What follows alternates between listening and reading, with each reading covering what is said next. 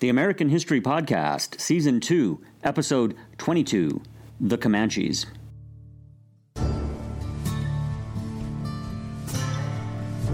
Welcome to the American History Podcast. Hosted by Sean Morswick.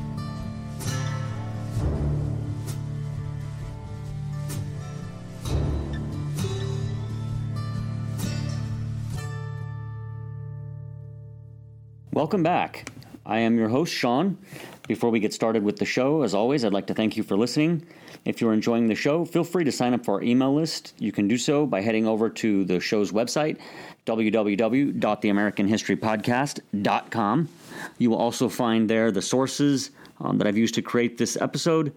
And um, if you're into the social media thing, you can find me on Twitter.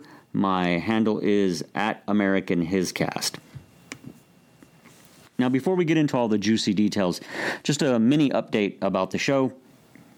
My goal for a while now has been to have seasons, with each season covering a specific topic and running from the fall through the spring. Thus, June, July, and August would be off time for me to do other things like work on the dissertation, um, write episodes, and you know just have a little bit of time doing absolutely nothing. You've probably noticed if you're listening uh, to the show now in March of 2019 when I'm recording this, that the episodes are coming out a little more frequently.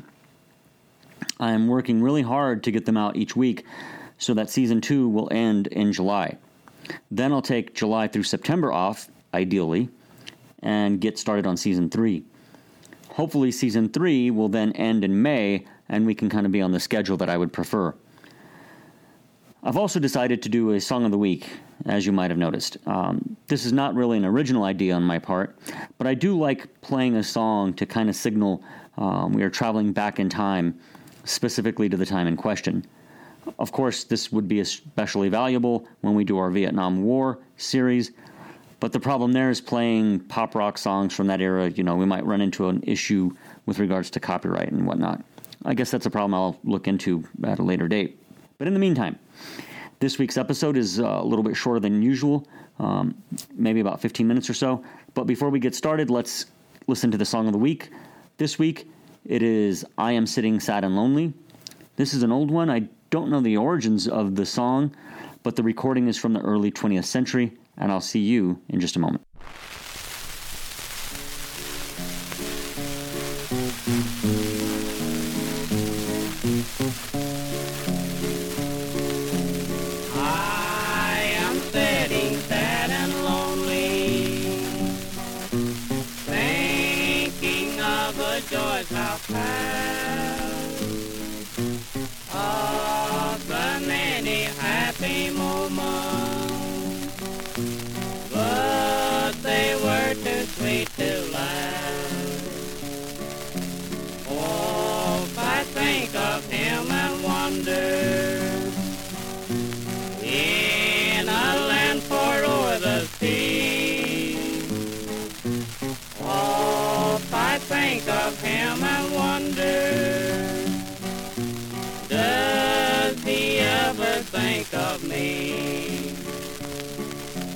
He has never sent a letter, but the last words that he said.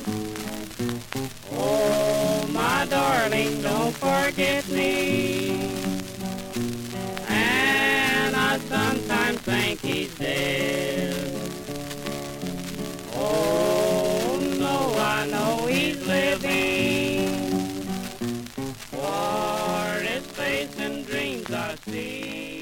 So, in the early episodes, especially the ones on Texas for this season, I went out of my way to set the stage for the idea that the Comanche played a major role in the war. This episode is going to delve into the role of the Comanches, and we'll be relying mostly on the work of historian Brian DeLay. His book, War of a Thousand Deserts, Indian Raids, and the U.S. Mexican War, is an excellent one. If you want to get the story kind of totally fleshed out, I would highly recommend you get a copy of it. It's not too expensive on Amazon, maybe 20 bucks or something. I figured this episode might be a little bit controversial, as I have a feeling my more patriotic listeners are probably going to take issue with some of what I'll be saying. Um, but please just hear me out until the very end. Hopefully, if you don't agree with me, at least you'll feel like you've learned something that they never taught in your high school history classes about this topic, and it'll be worth your while. Okay, so first I want to touch upon something which we alluded to, but I don't feel that I developed fully in the Texas shows, and that is the Texas creation myth. The proponents of an independent Texas argued that there was a contract between the colonists and the Mexican government. Americans were invited in to save Texas from the Indians in return for land and the blessings of good government. This is what the myth said. Of course, no such contract existed. Um, did first the Spanish imperial and then later Mexican authorities hope the Anglos would settle and I guess you could say save Texas from natives? Sure, I think you could safely say that. But there was no contract, just a hope, a desire. The Texans insisted they had kept up their end of the bargain while Mexico had failed to do just that. They, the Mexicans, had failed to deliver good government. This violation of the compact, again in the Texas creation myth, meant Mexico had lost its right of sovereignty over Texas. So, in other words, and as DeLay points out, this creation myth was actually justification for the idea of taking Texas from Mexico. More interestingly, at least in my opinion, is that DeLay also points out this creation myth works on two different levels. First is the idea of the broken contract, that is, at a very basic level. That's, that operates at a very basic level. Deeper, however, is the more important and far reaching aspect, and that is that's implicit to the creation myth is the idea that Mexico had broken a contract with Texas itself, with the very land. Mexico failed to subdue the land. They had failed to bring civilization to Texas and had thus failed Texas itself. Mexico had failed to subdue the Indians. Thus, the Indians were not obstacles or causes of failure, but they were signifiers of failure. Texas was a land of forests and deserts, unsettled not because of the strength of the Indians. It was this way because of the weakness of first the Spanish and then the Mexicans. Thus, to take this myth to its natural conclusion, Anglos had rescued Texas and Mexico was not robbed, or in the words of DeLay, despoiled of anything. Now, did anyone but a few Texans buy into this? Yes, indeed they did, including Americans. One example was in the spring of 1836 when both Senator Robert Walker and Representative E.W. Ripley basically argued that American citizens had been invited by Mexico to settle Texas and to save it from the, quote, savages, the native possessors, end quote. Because they, the Anglos, had been successful, they had kept up their end of the bargain. However, Mexico had failed in its obligations. According to the myth, once the Anglo Americans arrived on the scene, things changed. Again, Ripley said, immediately upon these events, the savages, the savage roamed no longer in hostile array over the plains of Texas. They were beat back into their own boundaries. End quote. As you would expect, once the debate in the United States shifted from recognition of an independent Texas to annexation, so too did the arguments. The idea of a broken covenant receded from the stage, and instead the focus was now placed on Mexico's failure to civilize Texas. Now the pro-annexation advocates began to argue for the reasons uh, the reasons for Anglo Americans being in Texas was that they were invited, not for their own interests, but to protect a quote weak and helpless province from the ravages of wandering tribes of Indians, to improve, cultivate, render productive wild and almost uninhabited wastes, and to make that valuable which was before worthless. End quote. This was none other than John C. Calhoun. I'll be mentioning him again, as I like a lot of his philosophy on things like states' rights and the war, the war with Mexico, as you might be surprised on his stance on the war. Now, I don't want to present the American government or the people in an unfair light. First, the creation myth was, while perhaps overly simplistic, essentially correct when it came to the condition of Texas prior to, say, 1821 or so. If you remember back to our Texas episodes, Spanish officials were hoping that by inviting Anglo American settlers into Texas, they would act not only as a counterbalance to the native population, but they would do for it what they were doing for the southeast United States. However, and again I'm referring to Brian DeLay's work, Spanish officials were never interested in Texas for the sake of Texas. Sure, the imperial officials would have been quite pleased to see Texas become heavily populated and productive part of New Spain, However, Spanish officials were more realistic in their hopes and really just wanted to establish enough of a presence there to fend off American expansion. Now, the part of the myth that was most, shall we say, egregious was the idea that Texans had been successful in their attempts to, quote, beat back those ferocious barbarians and protect the Spanish citizens, end quote. In reality, the most powerful Indian peoples, the Comanche and the Apaches, were they occupied regions not settled by Anglo settlers. Remember, Anglos tended to settle, for the most part, the woodlands and bottomlands of East Texas, away from the Bison Range, which is where the Comanches roamed. Americans were also somewhat familiar with another Mexican territory, that being New Mexico. Thanks to the overland trade between Missouri and Santa Fe, Americans did visit the region and took back news and information about what was going on there. However, the English language sources of information appear to have exaggerated the security problems New Mexico was facing and failed to mention the fact that New Mexicans, for the most part, enjoyed a fairly profitable relationship with the Comanches. Instead, the problem lay further south, below the Rio Grande. In southern New Mexico, in the late 1830s, the Comanches attacked settlements there, killing about 30 residents and plundering and destroying everything they could. They also were reported to hold a large portion of Chihuahua at this point. Some sources even reported the Comanches raided deep into Mexico as far south as Durango, and even within sight of the capital itself. Thus, Americans saw Mexico as a land under threat by the Comanches. Although Americans did sometimes mention the Apaches, the Navajos, the Utes, or even the Wichitas as raiding and causing troubles for the fledgling nation. Interestingly enough, the Comanches, who were raiding northern Mexico, were, more often than not, in search of horses and mules which, if you remember from our earlier Texas episodes, they then sold on the American markets in the southeastern United States. So the Comanches were tied in economically to the economy of the southeast. So, in a strange way, the American economy was encouraging Comanches to raid Mexico. Another aspect to this, one that, while true, might have been exaggerated to some extent, was the fact that the Comanches, besides stealing mules and horses, tended to, quote, make an industry of stealing people, according once again to DeLay. The taking of people was not unique to the Comanche, and while American observers tended to believe these captives were taken for the purpose of turning them into servants, some would have eventually become integrated into the tribe.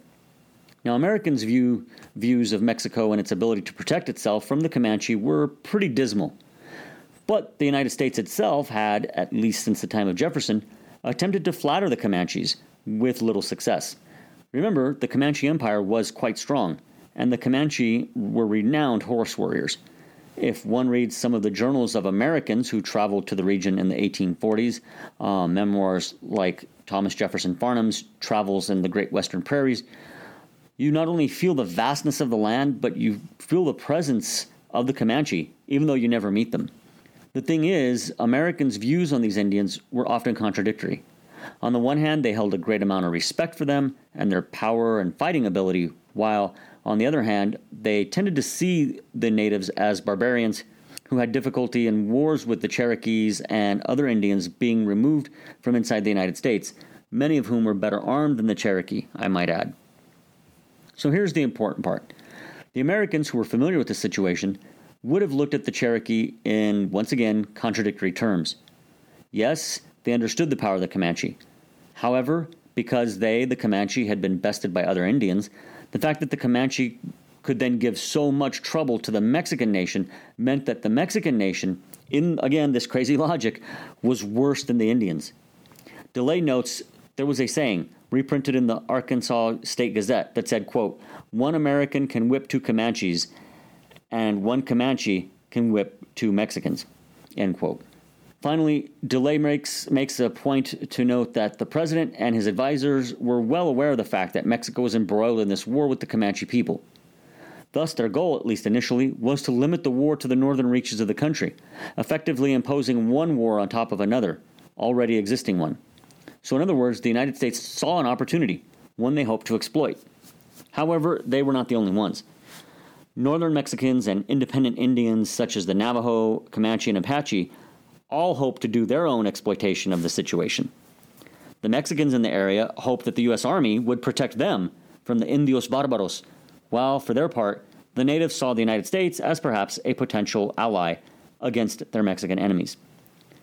If not actual allies, then perhaps the United States would be kind enough to at least draw Mexican attention away from them so they could, could then continue raiding and plundering. Of course, all of this did affect the war to some extent, but as usual, events on the ground did not quite play out according to expectations. To say that Americans were fascinated by what was going on in Texas and northern Mexico would be an understatement.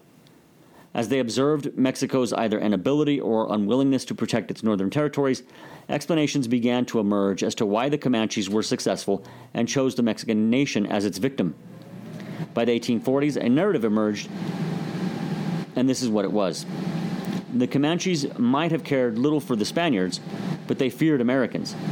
Further, the Comanches, who were essentially a nation of robbers, picked the Mexicans as their targets because the Mexicans were more cowardly than even the Comanches. They, the Mexicans, had for many years allowed the Comanches to ravage their country with impunity. The land, the region, it cried out for a savior, and that savior would be the United States. Finally, Mexico was losing to the Comanches because Mexicans were, and I'm quoting DeLay here, in the eyes of Americans, not only cowards, but it was due to, quote, sloth, physical weakness, and stupidity. More holistic thinkers gathered all of these condemnations together under the roof of racial theory, where American perspectives on Mexico's Indian troubles intersected with a fateful realignment in American identity, end quote. By the mid 19th century, most Americans had begun to see themselves as belonging to a separate and superior class of Anglo of the Anglo-Saxon race, whose destiny it was to take ownership of North America from other lesser races. Now, if you want to read more about this um, racial theory in the 19th century, I would suggest you read a book by historian Reginald Horsman entitled Race and Manifest Destiny Origins of American Racial Anglo Saxonism. Okay. So I hope this fills in the gaps a little bit. Obviously, it would be impossible to cover every aspect of this in minute detail.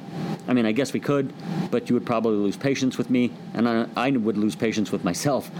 If you're interested in getting the full story, I would suggest that you start off with Brian DeLay's work, as it's very readable and it's very interesting. You should also find a copy of the Horsman book, as this will give you a much better understanding of the racial ideology that had begun to permeate American society in the 19th century. As always, I hope you've enjoyed this episode, and I look forward to sharing more history goodness with you in the next one. Until next time, I'm your, show, I'm your host, Sean, and I wish you all a great day.